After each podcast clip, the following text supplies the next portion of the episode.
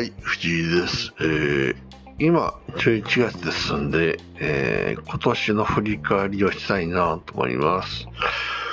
そうですね、あの、ちょっと体壊した1年だったかなと思います。あと、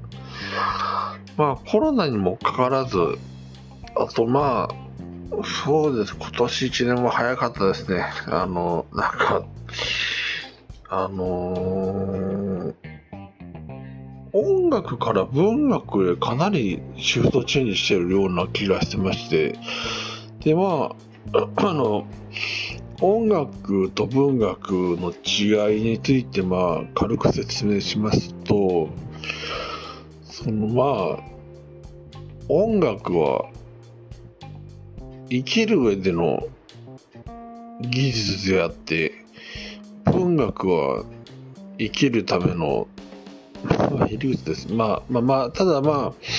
あ、あのー偉人の本音っていうのがまあ文学なのかなと思います。まあ、それに立っておき、まあ、今年振り返って、そうですね、まあ、まあ、目標は叶いませんでしたけれども、そう、まあ、ちょっと辛口ですね。あの、正直、まあ、まあ、おバイパーうなされてますんで、まあ、あのー正直ちょっと辛口の点数になるかなと思います。まあ、そうですね、まあ、まあ、55点ぐらいですかね。まあ、あのーやっぱり課題が解決されてないっていうのが、やっぱ一番大きいんで、これ解決されないのかなと思ったら、ゾッとするんですけど、まあ、あのーそれ考え出したらもう、突き進めなくなりますし、でね、あのーあれなんです、あのーまあ、あのー あのー以前ドクターに結婚の悟りは無理だって言われたんですけど、その、あのね、あの、まあ、まあ、これはもうやめときます。毎度なんで。あと、まあ、まあ、長いのはあれなんで、待ってます。そうです。今年1年振り返って、まあ、ちょっと辛口ですね。やっぱ課題が解決できなかったってことは、まあ、やはりそれが、まあ、僕の中で一番の課題になって、まあ、考えてる、まあ、考えてるだけではダメかなと思うんですけども、まあ、前々されてますんで、まあ、あのそうですね、まあ、なんでなんですかね、まあ、あのとりあえず、まあ、アタックしてくださる女性は、ある程度はいいただけるんですけども、僕の中でね、なんかその、幸せにしてやりたいために、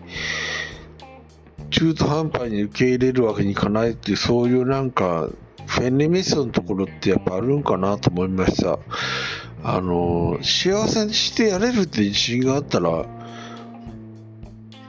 そういうふうにの、そう、あの、幸せな、まあ、家庭が、まあ、まあ、なんなんですかね、まあ、あの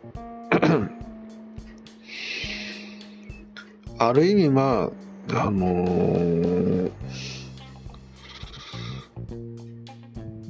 まあ、結局、まあ、その、まあ、これなんです。